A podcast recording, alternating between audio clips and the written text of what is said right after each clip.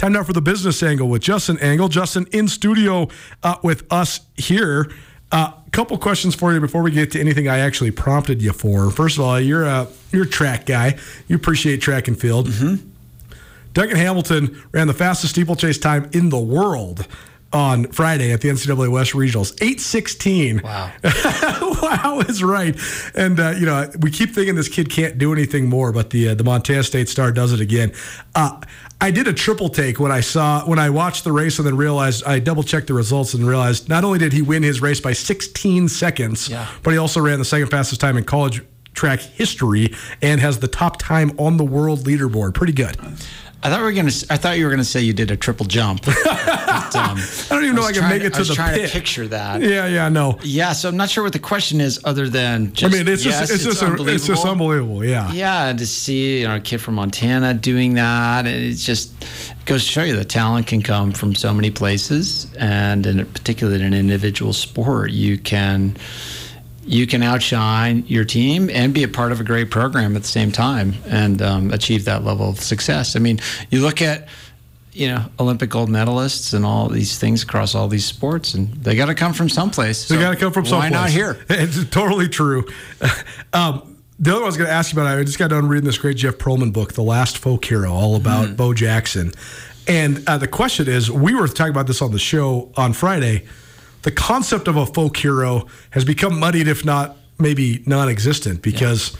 you know you hear about anybody, any sort of phenomenon, and likely you can find a video of them on YouTube or on Twitter. So there's not necessarily like this this legend. You don't hear the the sound of the stampede coming down the canyon yeah. from miles away anymore. Yeah. So what do you think of that concept, and who do you have any folk heroes that, that resonate with you?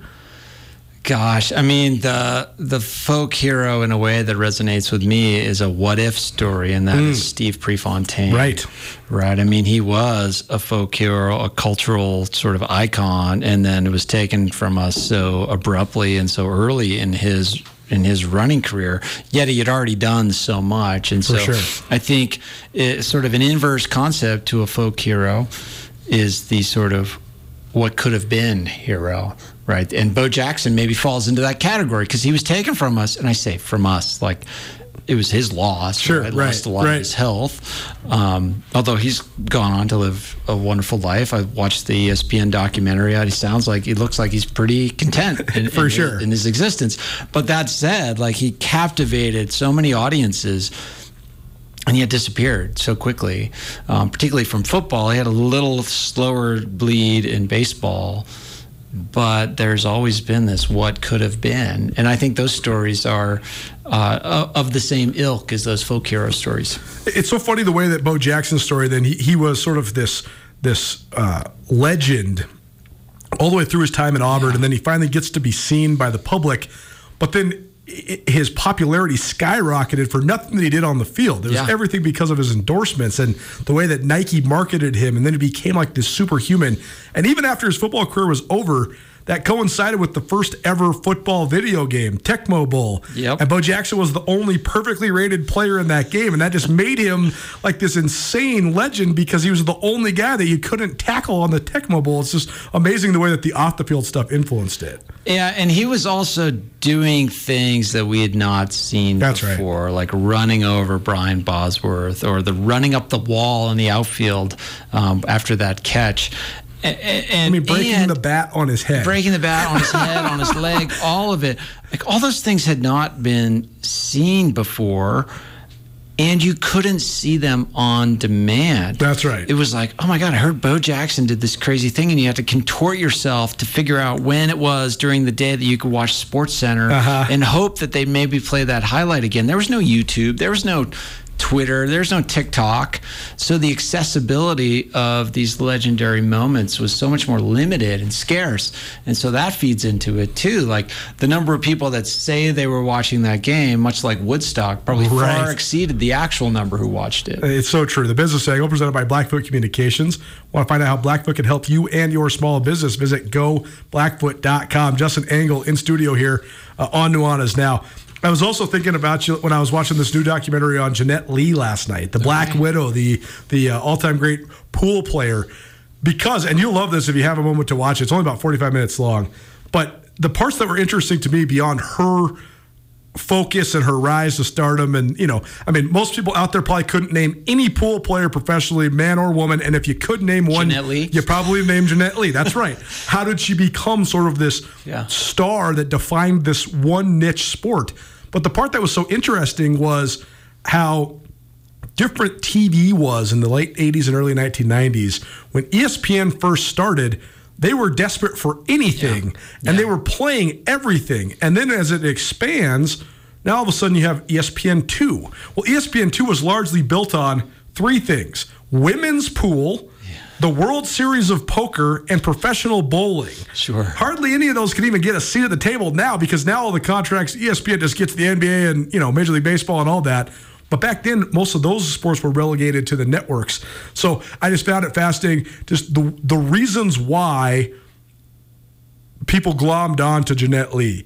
She wasn't. She was one of the best pool players, Sure. but part of it was just her persona Yeah. and how you could market that. And it's, it's it's just an interesting case study. And it's only 30 years ago, but it's crazy how different broadcasting sports used to be. Well, in some ways, it's come a little bit of full circle, right? Like in those early days of ESPN and, and CNN and these sort of um, these cable networks with a very specific focus. Yeah, they had surplus inventory that they had to fill, right? So you're seeing events and sports and coverage of things that you hadn't ever paid attention to before.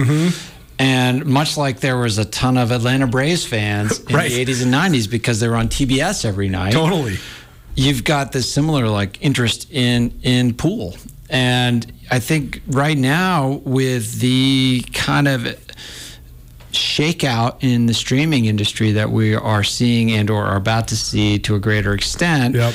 you again have like an excess of inventory and, and maybe not enough content to fill all of that inventory with high quality programming so we'll sort of see it's, it's sort of I feel like we're the on the other end of the curve that that early moment of E ESPN two maybe foreshadowed. It's so interesting to me too. I wonder how it's this double-edged sword, right?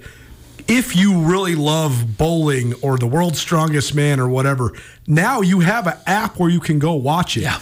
Yeah. But but how do you find out about that sort of stuff if it's not from just scrolling through the TV? Like I'm not going to go seek out some new sport. I'm not going to just go watch pickleball. But I totally knew who Jeanette Lee was from being a kid. Just you know, scrolling TV, you're like, oh wow, here's something I could watch this pool. And so I just I wonder if it, it eliminates or not eliminates, but uh, reduces the amount people can find out about uh, just from casually watching television. Yeah, and I wonder too what the crossover between TikTok and television programming is in the sense that like TikTok's got this super powerful algorithm that serves you things you didn't even know you were interested in them until you got interested in them. Like I've I've been watching these videos of this these people jumping rope.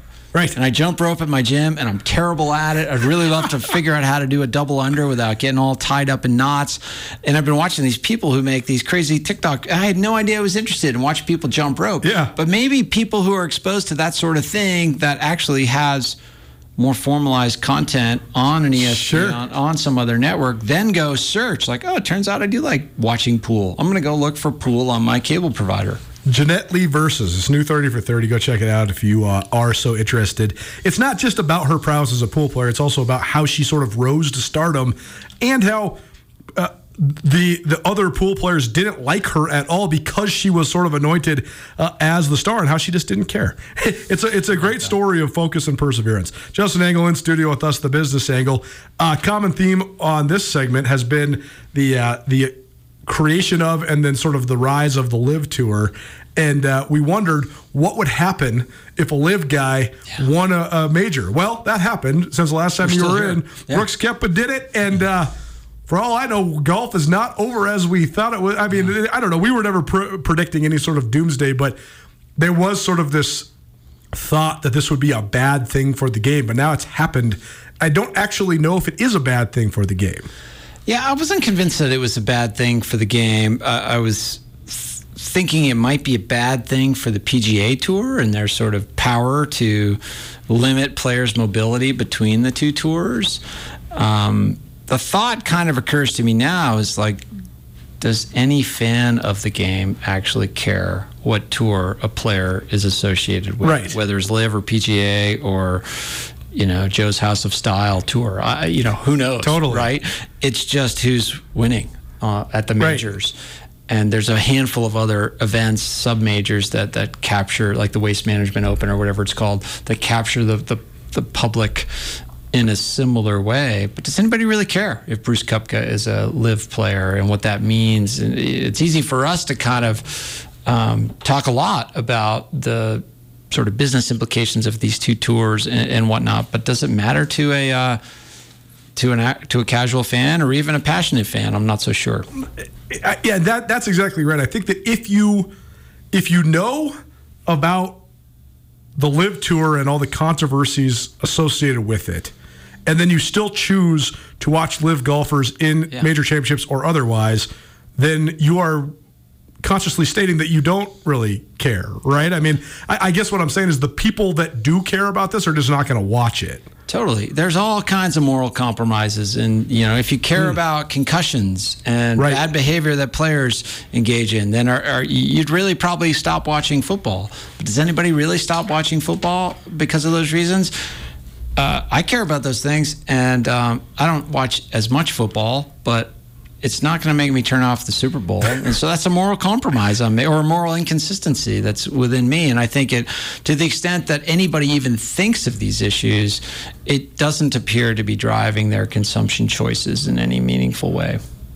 The uh, I had a thought now because uh, we've been talking about sort of the uh, the evolution of of sports fans that don't just love one or two sports. Sports fans like me who love all of the yeah. different sports, but only have a certain amount of brain space and time to consume all of these different sports, right? Yeah. So for me, yeah, I'm going to watch the NFL regular season pretty much always. I'm going to watch the NFL from start to finish pretty much. Every week, I'm going to watch at least a little bit of NFL. Part of that's just when the games are. You know, Sunday night is easier to tune in than any other night. You don't feel as guilty for, you know, watching the tube. I'm going to watch the NBA playoffs. I'm going to watch all the major championships for golf. We'll watch some of the World Series and some of the Stanley Cup finals, and then maybe you know some of the premier tennis finals. I was thinking, could you make a streaming app for just that? And if, if that is uh, is that a million dollar idea, or or would that be way too hard with all the contract negotiations that it would take? I mean, it's certainly a doable thing. Yeah. The question is, is it in the interest of all the parties involved mm. to create such a product? Because interesting question. Does yes. the creation of that product undermine their product in other spaces? I mean, right. we've talked in this segment often about like, does the NBA regular season even matter? You know, there's all this load management happening, right. and there's just each individual game. I mean, the Heat, the Heat were basically a 500 team that mailed it in for all of January and February. And now yeah. they're in the finals. Yeah, and, and the Lakers, like same thing. I mean, like the they, Lakers didn't start actually playing until mid March, and then they made it to the conference finals. And and we're kind of compelling characters during that playoff run. Um, so if you were to package this kind of uh, for for lack of a better term, just calling it like games of consequence. Sure. Right. Sure. Like I might want to buy that, but by doing that, that means I am decidedly not going to pay for the other stuff. It, right. It's sort of the same dynamic that occurred with the cable bundle, mm. right? Like we wanted to disaggregate the cable bundle. We didn't want. We wanted to just pay for ESPN only, and I didn't want right. like, you know, the History Channel and the Value Network and all this other stuff that they'd kind of package in, and I had to buy the whole package just to get the one right. I wanted. We've disaggregated that bundle, and now we're finding that with streaming, some of the same things occur. Like there's something on Disney Plus that I want to watch, and there's something on HBO, whatever their new brand is, Max, right, right, that yeah, I yeah. want to watch. And so now all of a sudden I've got all these different memberships, and there's not one thing that offers all the things I want. Um, so I think there's some industry dynamics at play that would limit the feasibility of that because it's it's ultimately not in the interest of both the streaming, the, you know, the entity that puts it together and offers it, and the entities that own the content and the entities that produce the content. It is it is fascinating because you're right. It would be like an announcement of their of themselves, sort of demeaning their own product. Exactly. Yeah. Yeah. Why would you, you know, when you've got this like series of assets, some of which make money and some of which don't, yeah, it's tempting to sort of charge a price for only the ones that people are interested in. But as a result, you kind of limit your ability to capture share in those other places. Nuanez is now the business angle, the overlay between business and sports. Justin Angle in studio with us uh, here on your radio dial. You can always stream the show as well on the ESPN MT app and 1029ESPN.com. Uh, speaking of the NBA, it's it's hilarious to study sort of the history of the NBA and how often the right players and right teams made it to the championship, whether that's a coincidence or not. The NBA went through this crazy rise from basically a, a, league that was completely obscure in the 40s, 50s, 60s, and 70s to then one of the premier sports leagues in the country in the 80s and 90s to now, I think, alone in the number two spot behind the NFL in, in sort of American sports interest. Uh, but for the first time in a really, really, really long time, we have a finals for you know hardcore basketball fans that are that's awesome. The Denver Nuggets and the Miami Heat. But I don't know really what uh, what it means for the larger NBA because you have one of the most unassuming superstars in, in sports in Nikola Jokic for the the Nuggets. And then you have sort of this underdog story in Jimmy Butler, which I love, but I just don't really know how many people are glommed onto that. And nowhere to be found is LeBron James or Luka Doncic or any of these other guys. What do you think the NBA thinks of this finals? Well, I mean, I think in the short term view, they probably wanted Lakers Celtics. Well, right? for sure. Or, you know, so, some other just big marquee matchup. Uh, and they didn't get that, right? And so, you know, when you're dealing with uncertainty in a business, you got to quickly pivot to maximizing what you have. And, and, one way to look at this is, you know, Miami's a big media market. Florida's a bit of a, you know, success story as far as like people wanting to live there, people sure. wanting to have business there. Um, and so they can sort of buy into that piece. There's also this cultural piece that is that is resonant with Miami, and Denver's maybe a missed opportunity that the NBA could capitalize on. Mm-hmm. They've got this superstar who is just an amazing talent that maybe not a lot of people have gotten exposure to. I mean, some of the, I, I, haven't seen as much of his game as I've been able to see during this run. And just some of the highlights are like, oh my God, I had no idea. Like, I'd never heard of him sort of during this, uh, this, this, um, this couple MVP runs, other yep. than a few highlights. But now you're seeing it for real. And it's like, wow, this guy is by far the best player in the league. And that allows the NBA and the parties surrounding it to start telling stories about this person. Now, is he a captivating enough character to kind of hold that audience, to command the space he occupies on the basketball court?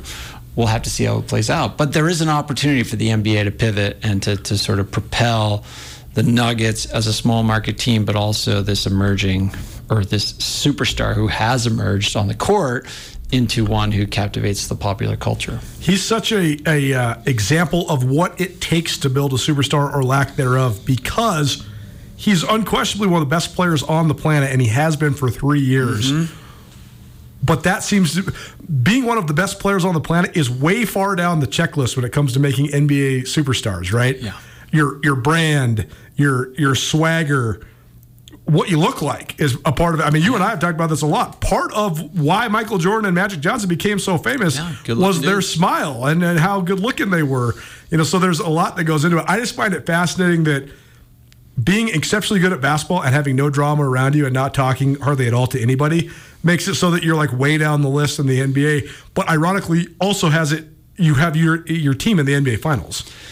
Yeah, I mean, we'll see how that plays out. The guy has some charisma. Like, no, he definitely does. He does. The way he interacts with teammates, with the media. He's, he's also getting a higher level of exposure now too, because the thing where he was stuck was they lost in the early in the playoffs his yeah. two MVP years. Now, as the playoffs keep going and more people are watching more and more, uh, it helps a lot. So we'll see how it plays out. Like that exchange he had with the Suns owner after that little dust yep, up, totally. And then the next day, kind of you know greeting him eh, on the practice court. I mean, that showed like a combination of kind of charisma, class, and instinct for how to behave in the moment when the spotlight is on. That I think few stars have. Like a lot of these stars just sort of cultivate drama for the sake of drama, right? This guy seems to have some intuitions that um, indicate that he, he might be able to rise to the occasion. Last thing on the NBA, David Stern was uh, so the former commissioner of the NBA. He was so steadfast in his belief that superstars were the key to the NBA's yeah. success, and that's why it's such a superstar-driven league. Mm-hmm. Adam Silver has been very, uh, very opposite of that. He thinks that the key to success in the NBA is competitive balance, and that's why you see there's as many far flung superstars as we've ever seen. I mean, there's you know, if there's 20 superstars in the league, very few of them are playing together. They're all over the place. Every big market has one, even small markets have yeah. them. And uh, you, you, do see the competitive balance, uh, just in terms of the regular season standings, a little bit more even. Which one's going to weigh out here? Is it? I guess the question is: Is it foolish for Adam Silver to go away from the model that David Stern used for you know two, three decades? It's hard to separate you know these commissioners are so different on so many dimensions. Sure. I mean, David Stern kind of played this authoritarian. Yep. You know, protect the brand at all costs. Um, do not accept criticism. Do not accept anyone questioning your motives. Sort of persona. Adam Silver seems like much more of a you know a person who kind of runs this the the, the organization by consensus. Mm-hmm. Um, at least that's the kind of persona that they throw off, right? And so you have to kind of add that into the equation when you're evaluating this competitive parity versus superstars. I think there's more space for more superstars now, so it might not be a question of either or maybe there's a middle path here. Because there are so many superstars, you can spread them around in yeah. more markets. And as a result, you do have this number of stars. There's a number of there, you know, with social media and all these other platforms, they can reach their audiences, but that spread of the superstars throughout the league can have can offer competitive parity. There's still the super teams out there, though. No, for sure. And they haven't worked. I mean, they sort of worked a little bit in Golden State, although they already had something going pretty good there for before sure. Durant showed up. Didn't work in uh, in Brooklyn. Um, and, and, I think that's an open question as to whether that works. And, and maybe that's therein is sort of tied to this concept of having so many superstars that, you know, are these guys really superstars or are they just getting max contracts and have a big following and shoe deal? Do superstars even exist anymore? Uh, right, right. It, it, I think that that's also you don't when you the NBA hitched its wagon to Michael Jordan at such a profound level that then when he did step away from the game for two years, it was this enormous moment where it's yeah. like, can the NBA make it through this? Right. Even though there was all sorts of great players, the NBA had just deified Jordan almost. Mm-hmm. And you know, then they tried to redo that multiple times in the late '90s, and they could never find anybody. Then LeBron James sort of took that torch, you know, how often are you going to get a Michael Jordan? How often are you going to get a LeBron James? What if there's not another of either of those guys? I do think it makes the future a little bit more clear because you don't have to burden one person. You can sort of have a lot of guys carrying the torch for the league. Yeah, from a business standpoint, I think you know, set aside some of the positioning of the brand that we've talked about in this series before that I that I don't think has been as savvy, but from a from a business standpoint, what Silver's doing in, in diversifying the spread of talent across a, a, larger group of teams and having you know multiple superstars instead of uh, you know one or two supernovas that's a more sound strategy uh, from some standpoints for the longer term stability of the organization. The go all in on the Michael Jordan of the world, I mean that that is a strategy that can have explosive growth, but it's not really reproducible without right. another Michael Jordan. You can't just sit you can't run a business sort of assuming that somebody of that caliber will come around. Um, I think you have to have the savvy to be able to you know, in the event that one of those sorts of people pops into your lap, you have to be able to capitalize it and, and shift your positioning and strategy around it if that's appropriate. So, so much of it is just a moment in time as well. Yeah, like you're totally. never you're never gonna have the dream team again. I mean, Michael Jordan was not only the best, he was also the first. The first guy with a custom made shoe, the first guy with his commercials, the first guy spreading the global brand. So a lot of it is uh, time and place as well. Justin Angle here uh, on Nuanez Now, the business angle presented by Blackfoot Communications. Visit goblackfoot.com to see how Blackfoot can help you and your small business. Thanks for coming in, man. Good to see you. Thank you. Good to see you too.